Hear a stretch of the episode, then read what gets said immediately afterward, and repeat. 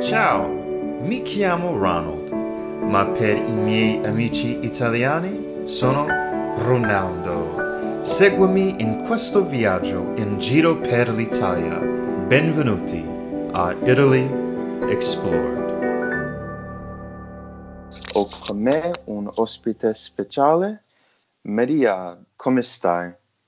Tutto bene, tutto bene, grazie, grazie per avermi mm, invitato, sono molto contenta di far parte del tuo podcast.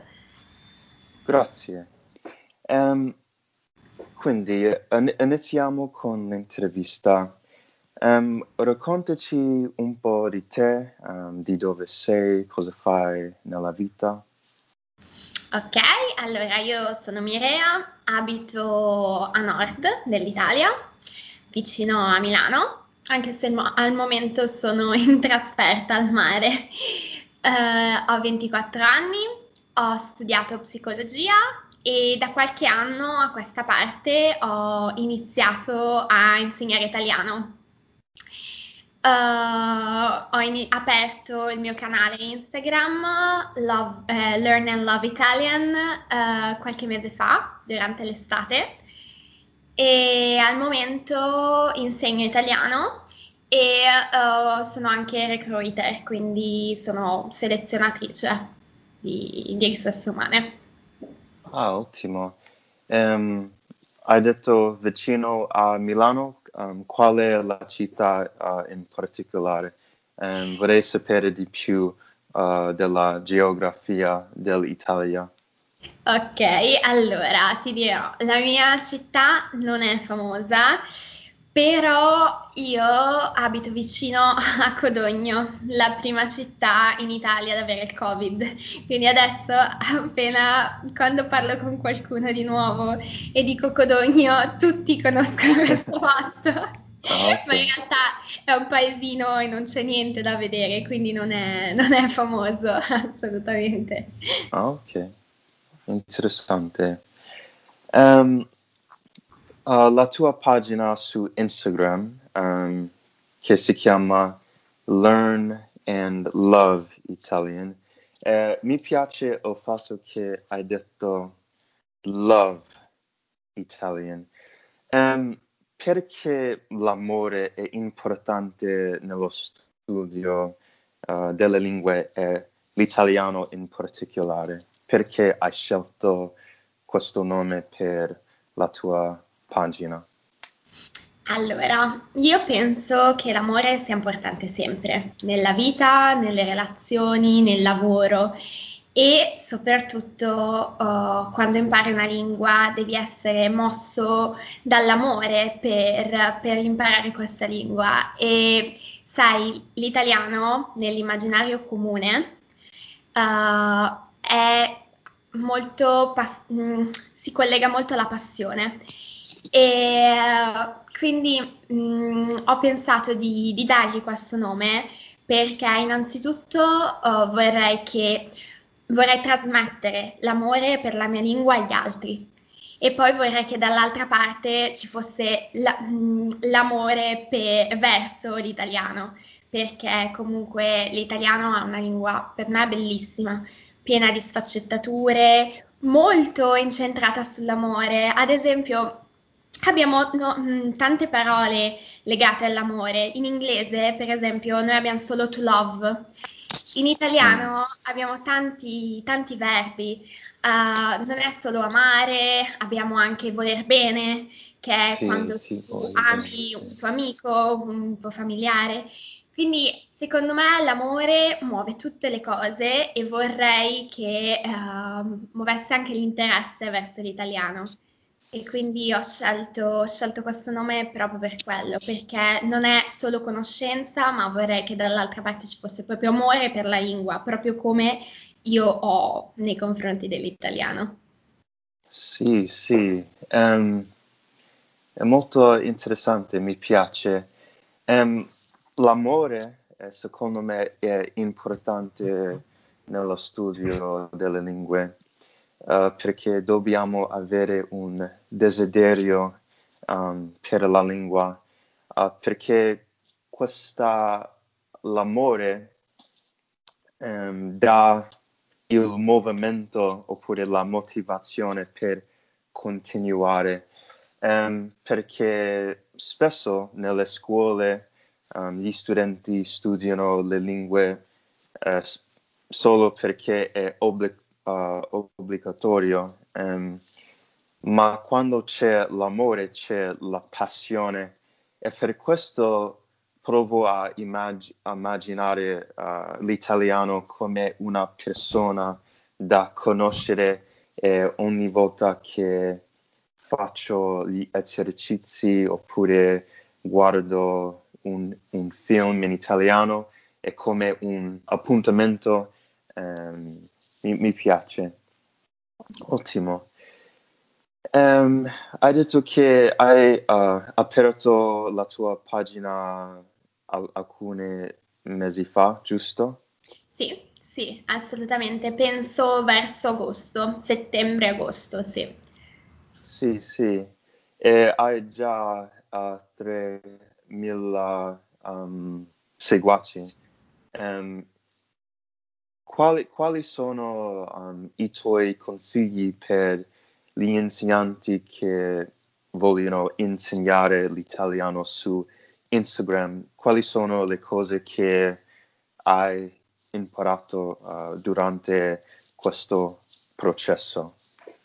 Sì, allora, innanzitutto volevo dirti che qualche giorno fa ho raggiunto i 4.000, quindi sono molto contenta, 4.000 followers, sono molto contenta per questo. Guarda, io diciamo che l'ingrediente principale dei miei post, dei miei reels, delle mie storie è diciamo l'entusiasmo.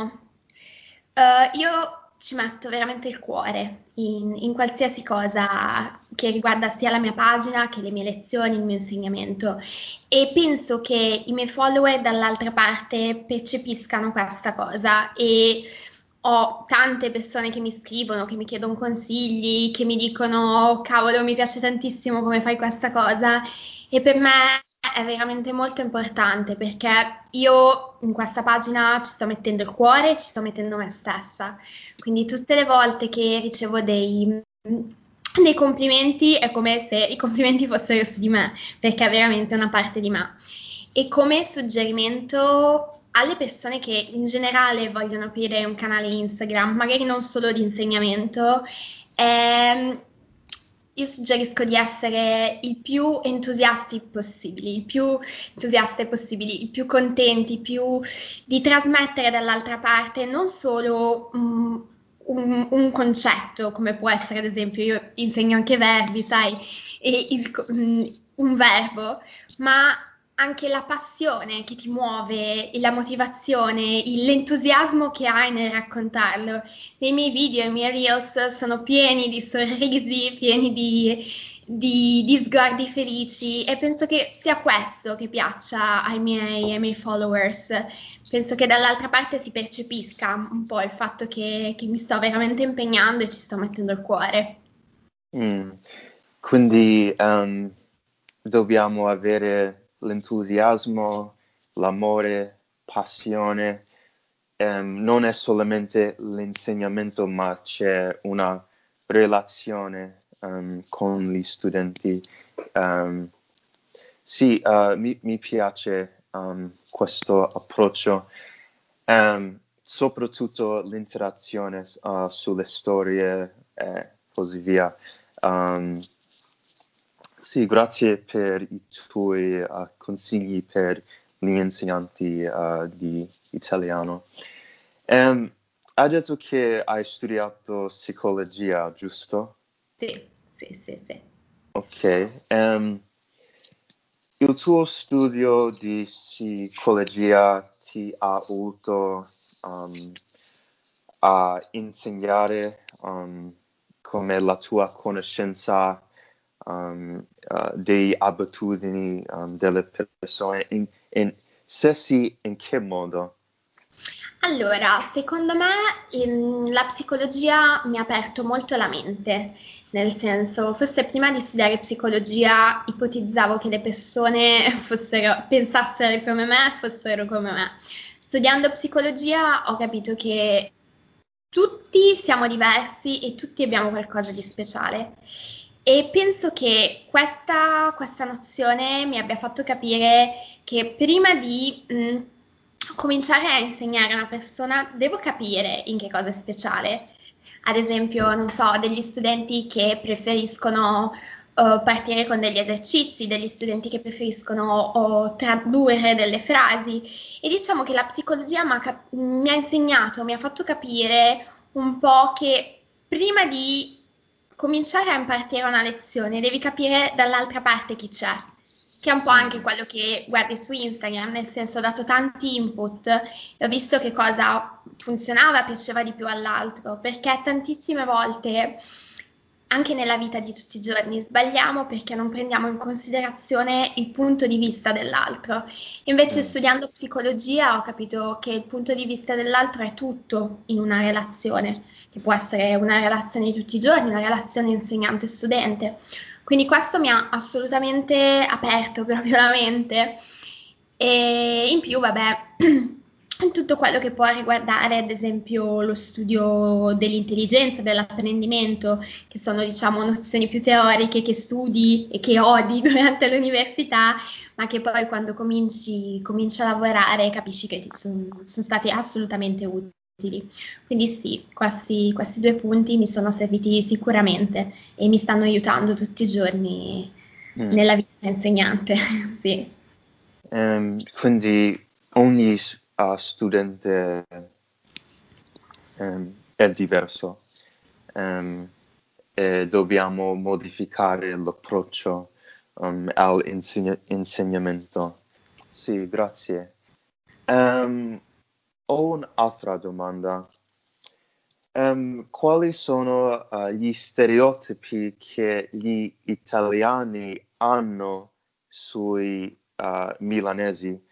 E questi stereotipi sono veri oppure no? Allora, gli italiani in generale hanno un po' lo stereotipo del milanese che lavora tutto il giorno.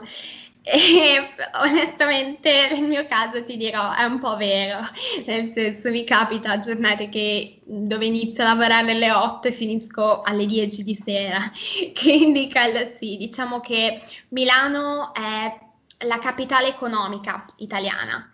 Quindi chi uh, abita a Milano uh, può anche avere l'occasione di fare carriera e quindi uh, per fare carriera devi mettere tutto te stesso nel lavoro. Mm. E quindi abbiamo un po', c'è lo stereotipo del milanese che lavora sempre, quello sì. Altri stereotipi particolari mm, non, non me ne vengono forse in mente in questo momento. Vabbè, diciamo che penso che i milanesi siano piuttosto puntuali rispetto a tutto il resto del, sì, sì. Del, dell'Italia perché appunto col lavoro bisogna organizzarsi un po' prima e quindi quello sì. Però per il resto no, abbiamo diciamo il nostro, il nostro accento che forse è un po' cioè, simile a quello che ho io alla fine. E um, abbiamo, vabbè, le nostre frasi tipiche, ad esempio, in, una cosa che usiamo tantissimo, magari, e che sbagliamo assolutamente, mm. è mettere l'articolo davanti ai nomi propri. Il resto dell'Italia non lo fa. Noi a Milano capita che dici, ma sì, la Sara, la mia amica Sara, quindi questo ah, è super sbagliato. Non lo sapevo. Sì, io insegno a tutti i miei studenti di non mettere mai l'articolo davanti ai nomi propri, però a Milano si usa, a Milano diciamo la Sara, il Marco, e quello sì. E, però per il resto non, ho, non mi vengono in mente degli, degli, altri stereotipi che gli italiani hanno verso i milanesi. È solo a Milano oppure ci sono diverse città che usano l'articolo? Guarda, secondo me Milano e forse anche un po' Torino, Ah, però ok. non- di sicuro è molto milanese come cosa. Milano, anche Piacenza, che è poco distante da Milano, ma è già in un'altra regione, anche loro usano molto l'articolo davanti. Ma mi raccomando, sia tu che tutti quelli che ci stanno ascoltando, mai l'articolo davanti al nome proprio. Ehm, hai, hai guardato il film che si chiama Benvenuti al Nord? Sì, sì, sì, sì. Sì, sì. Eh, Eh, sì, ecco, questi film che fanno sulle differenze culturali tra nord e sud, vi posso assicurare che sono per la maggior parte delle volte veri. Cioè, io lo dico sempre anche ai miei studenti, il nord e il sud sono come due stati completamente diversi. Ed è secondo me anche una ricchezza dell'Italia, perché se vai al nord è completamente diverso, al sud hanno abitudini, modi di dire, linguaggio, accento, dialetti completamente diversi. Ed è una ricchezza veramente fantastica perché nel momento in cui in uno stato puoi vivere diverse cose, diverse esperienze, per me merita veramente la pena di essere visitato. E, e veramente io ne rimango sempre affascinata, anche se sono italiana, comunque mh, ho sempre vissuto al nord, eh, quando vado al sud adoro respirare la loro aria, le loro esperienze, le loro abitudini. Ad esempio, una cosa molto diversa tra nord e sud sono gli orari. A casa mia si mangia a mezzogiorno a pranzo, invece al sud magari il pranzo lo si fa anche alle 2. A casa mia a cena si mangia alle 7, al sud alle 7 forse si fa merenda. Oh, Quindi wow. sì, sì, quindi sono, sono piccole cose che dici wow, fantastico, veramente bellissimo. Ehm, eh, i milanesi eh, mangiano eh, sushi spesso, giusto? Sì, tantissimo. Ok. Sì, noi col fatto, adesso in realtà penso un po' tutta l'Italia, però a Milano penso che sia arrivato prima di tutti il sushi, cioè prima che nel resto dell'Italia. Noi abbiamo tantissimi, tantissimi ristoranti di sushi e, e ti dirò, appena hanno, hanno riaperto dopo il lockdown, il mio primo pensiero è stato andare a mangiare il sushi, Mm. che mi mancava un sacco. Ehm, eh, ho guardato eh, alcuni video ehm, su YouTube eh, che parlavano ehm, dei accenti milanesi oppure il modo in cui parlano. Ehm, eh, dicevano che ehm, usano l'inglese ehm, molto ehm, nel parlato come eh, meeting, eh, weekend, top, giusto? Ehm, e poi l'accento, eh, la E è più, aper- eh, più aperta, giusto? Aperta, sì, sì, sì. Ehm, quali sono le caratteristiche eh, dell'accento milanese? Sì, forse abbiamo un po' queste vocali aperte. Io, ad esempio, al momento, come ti ho detto all'inizio, adesso sto vivendo al mare e ho degli amici qua e tutte le volte che parlo all'inizio mi prendono sempre in giro perché, ad esempio, non so, mh, se vuoi dire una piccola casa, con il mio accento puoi dire casetta. Ad esempio, dove so- io sono qui a Sanremo, loro dicono casetta, perché la loro Mm, E è più, è più chiu- cioè, non so, la mia E è casetta, ok? mm, E tutte le volte, ad esempio, mi prendono in giro per questo. Oppure, sì, utilizziamo tantissimo questi- queste parole inglesi, tipo, non so, ho una call tra dieci minuti, o più, oppure, vabbè, un meeting ehm, meeting room, la sala delle riunioni, tutte queste cose, sì, è molto, lo stiamo utilizzando tantissimo. E questo puoi rivederlo anche quando, ad esempio, vai o in un ufficio o anche in ristoranti. Un sacco di ristoranti adesso ti, o negozi, wine shop, non è un posto, una volta era un'enoteca, una cantina, e adesso traducono molto le cose cose, le cose in inglese. e penso che cioè, lo stanno facendo un po' in tutta Italia, ma in particolare a Milano. Mm. Sì, perché comunque... Frenzonato, whatsappare, sì. googlare. Sì, sì, sì, whatsappare. Ti, ma ah, noi usiamo anche tanto forse la generazione un po' più dei miei genitori, non me, quando ti vogliono dirmi ti mando un messaggio su WhatsApp, mi dicono ti mando un WhatsApp, ok? Ah. Oppure sì, googlare lo utilizziamo tanto, oppure mm, non so, fammi pensare.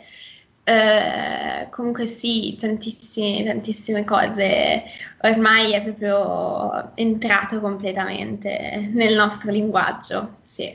Um, cosa pensi um, di questi uh, angloci, non, non, so come si pronuncia, um, ingli- inglesismi. Inglesismi. Um, secondo te gli italiani uh, dovrebbero usare l'italiano oppure l'inglese? Cosa ne pensi um, di questa cosa? Guarda, in realtà ti dirò, certe volte mi fanno un po' ridere queste cose perché sembra proprio che siano esagerate, nel senso quando ti dico una call, dico cavolo, è così semplice dire una chiamata, quindi, però d'altra parte mi rendo conto anch'io, io ad esempio durante la giornata la metà del mio tempo lo passo parlando in inglese e capisci che quando dopo un po' che parli in inglese le cose ti vengono subito più, più dirette in inglese, quindi a volte anch'io faccio un po' questa, questa cosa e me ne rendo conto.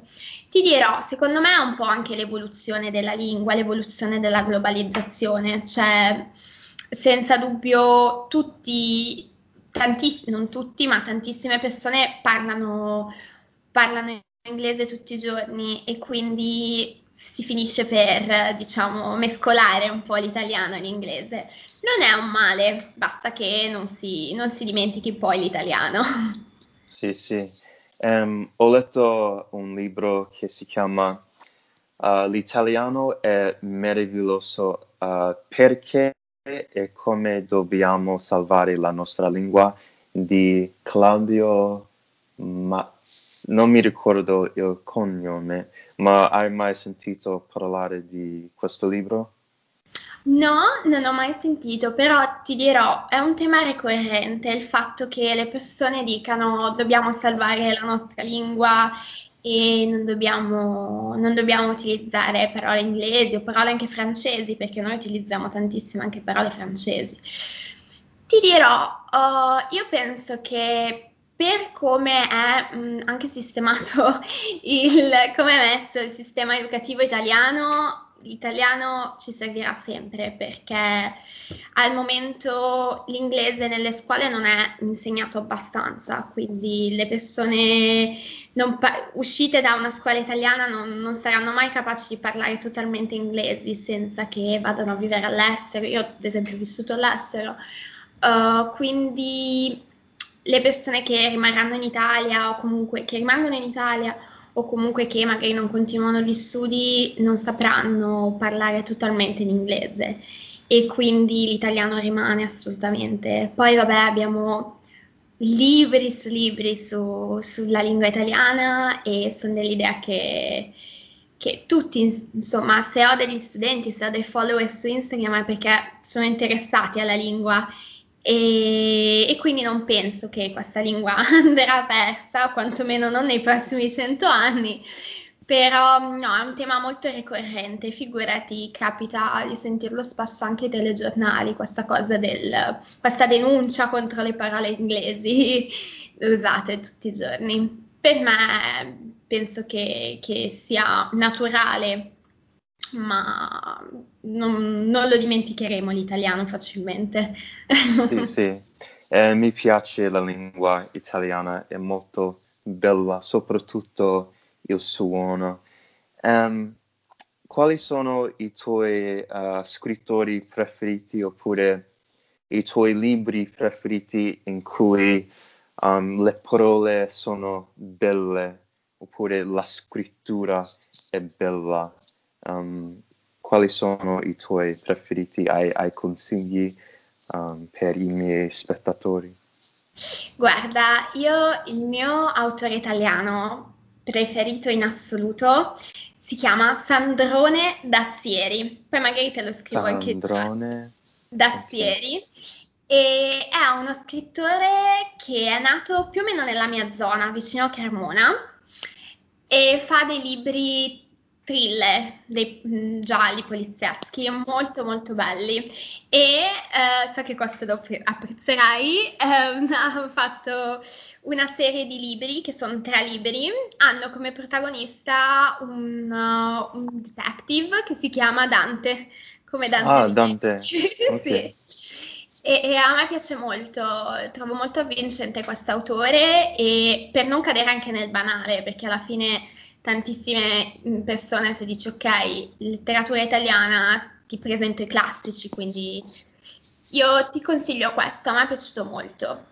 Poi invece per chi ehm, non vuole leggere dei libri lunghissimi, come invece è Sandrone Dazzieri, io consiglio molto Italo Calvino. È un classico Ah, magari sembra un po' banale, però a me piace molto, a me io trovo proprio divertente. Mm, opere come Il Visconte dimezzato, Il Cavaliere inesistente, mi facevano Il proprio Barone. Il- sì, il Barone rampante, eh, mi facevano proprio, proprio ridere di gusto, quindi io queste le consiglio. È super conosciuto, però le consiglio, assolutamente. Ehm, hai consigli per gli studenti della lingua italiana? Ehm, per esempio, un, un libro a un livello B1, B2, oppure Allora, per un principiante? guarda, io consiglio sempre per chi si approccia ehm, alla lettura di un libro italiano, Io non ho paura, che è un Mm. libro di Nicolò Am- Ah, ah, sto, Ammi- sto leggendo uh, questo Sì. libro. Io non... Ah, io Ah, non sì, ho sì. paura e questo è molto... mm, allora, ci sono dentro dei termini un po' difficili, però è semplice perché all'interno si par- non c'è il passato remoto, che ha un passato, un tempo verbale italiano piuttosto difficile, ma è tutto con l'imperfetto e il passato prossimo. Quindi di solito uno studente A2 ha studiato sia il passato prossimo che l'imperfetto.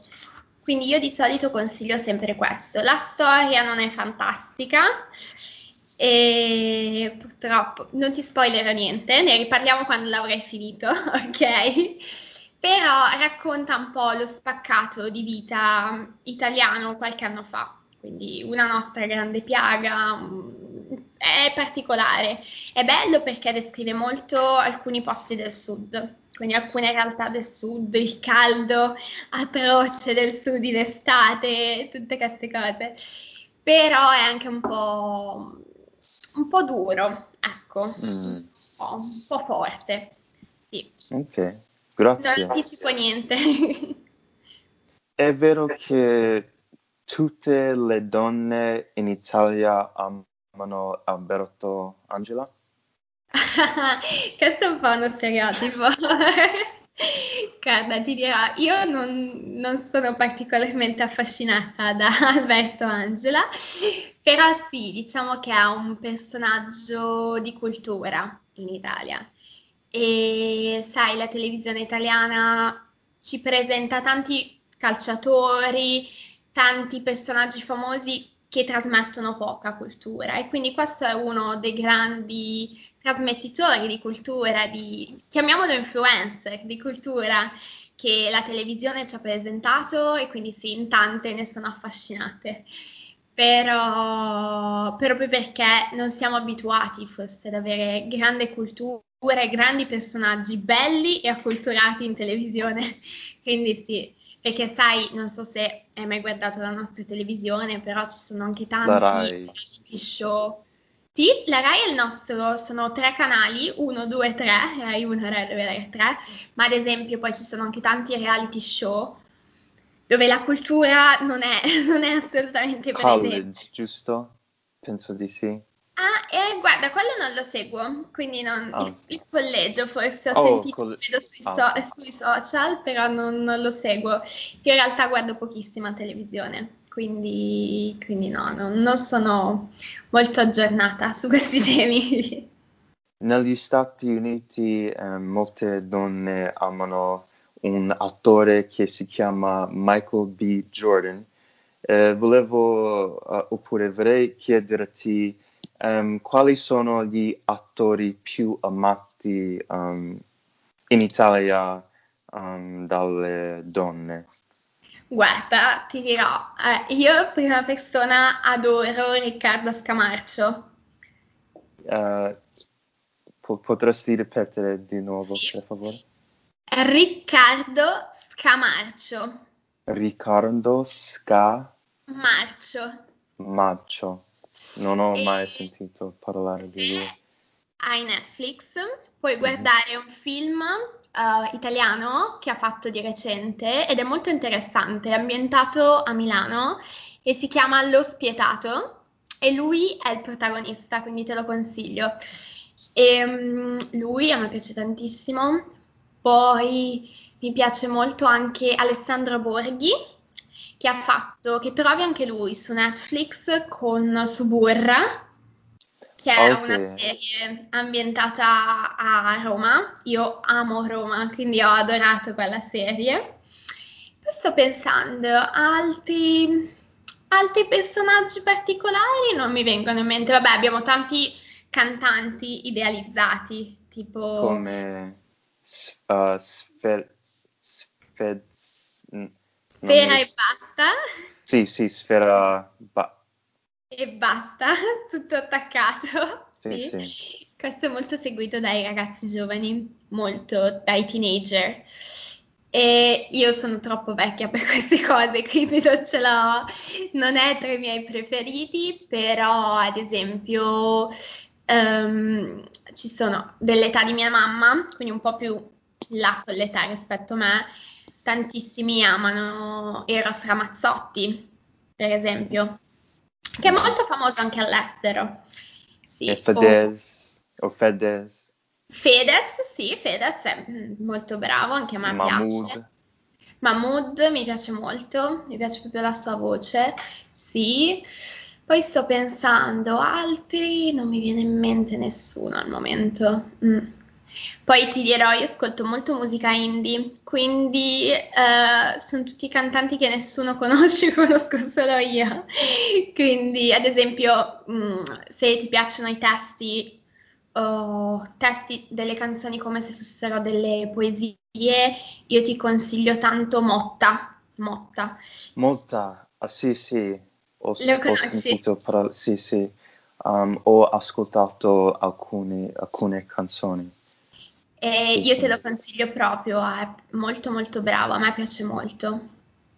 Sì, E poi, um, eh, hai mai sentito parlare di Murubutu, un, un rapper? no? Eh, I suoi testi sono belli, un po' come la poesia, Ah. ehm, oppure una poesia. Ehm, sì, ti, ti consiglio Murubutu. Murubutu. Ma ok, Ehm. darò un'occhiata, assolutamente. Sì, interessante.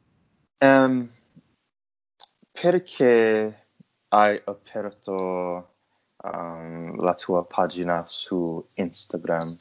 Ehm, per- perché? Qua- quali sono i tuoi obiettivi come un insegnante di italiano? Allora, io l'ho aperta perché Instagram può essere un potentissimo strumento, nel senso noi siamo abituati a utilizzare Instagram per vedere cosa postano i nostri amici, però d'altra parte Instagram ha anche un valore molto educativo. Io mi sono accorta che seguivo tantissime pagine dove parlano un po' dello slang americano, de- e dei modi di dire, eccetera. E quindi ho detto, cavolo, potrei fare lo stesso con l'italiano. E quindi ho, ho, cominciato così, ho iniziato, ho guardato un po' in giro, c'erano già delle pagine italiane, però mh, mm, io cerco sempre di essere il più originale possibile. Infatti, mh, mm, ad esempio, ho un piano editoriale dove tutti i giorni, tipo il lunedì, posto sempre le nuove parole, il martedì parlo sempre della cultura, e il mercoledì tutta conversazione, il giovedì i modi di dire, quindi Italian Say. Mm e il venerdì i verbi e quindi ho cercato di crearmi qualcosa che fosse unico. In nessuna pagina riesce a trovare tutti questi cinque argomenti insieme divisi. E, ah, okay. E quindi ho cercato di dare un po' la mia impronta a, a qualcosa che magari c'era anche già, perché comunque ci sono tante tante pagine di italiano. E è iniziato un po' tipo per gioco, era estate, non avevo tanto lavoro, mi sono messa a fare qualche immagine su Canva che poi ho visto che effettivamente c'era del seguito, c'erano delle persone, le persone imparavano perché dalle, non so, dai primi post mettevo delle parole, dei qualcosa e qualche post dopo mi scrivevano dei commenti con le parole imparate nelle volte precedenti. E quindi ho detto wow, funziona ed è utile, nel senso, e quindi ho cominciato a fare così. E sì, sono, sono stata molto contenta, ti dirò, all'inizio non, pens- cioè, non pensavo ad un seguito di, di 4.000 follower che ti dirò, sono 4.000 follower, ma io li sento proprio, nel senso ci sono persone che mi scrivono tutti i giorni e, ed è bello perché, non so, io metto sempre gli esercizi, ad esempio, nelle storie e tutti mi dicono, ah cavolo, bellissimo questo, mi è piaciuto, però magari non ho capito questo errore, me lo puoi spiegare? Io lo spiego più che volentieri. E forse ecco, diciamo, il plus della mia pagina è che, che io seguo i miei follower, nel senso io do una mano nel momento in cui qualcuno mi chiede un'informazione su qualcosa che ho insegnato, sono molto, ho molto piacere nel rispondere. Grazie, um, seguire uh, la sua pagina che si chiama Learn and Love Italian. Learn and Love Italian. Non dimenticate. Grazie ancora. Um, e ci vediamo. Grazie. Grazie mille, ciao. Ciao ciao. Grazie.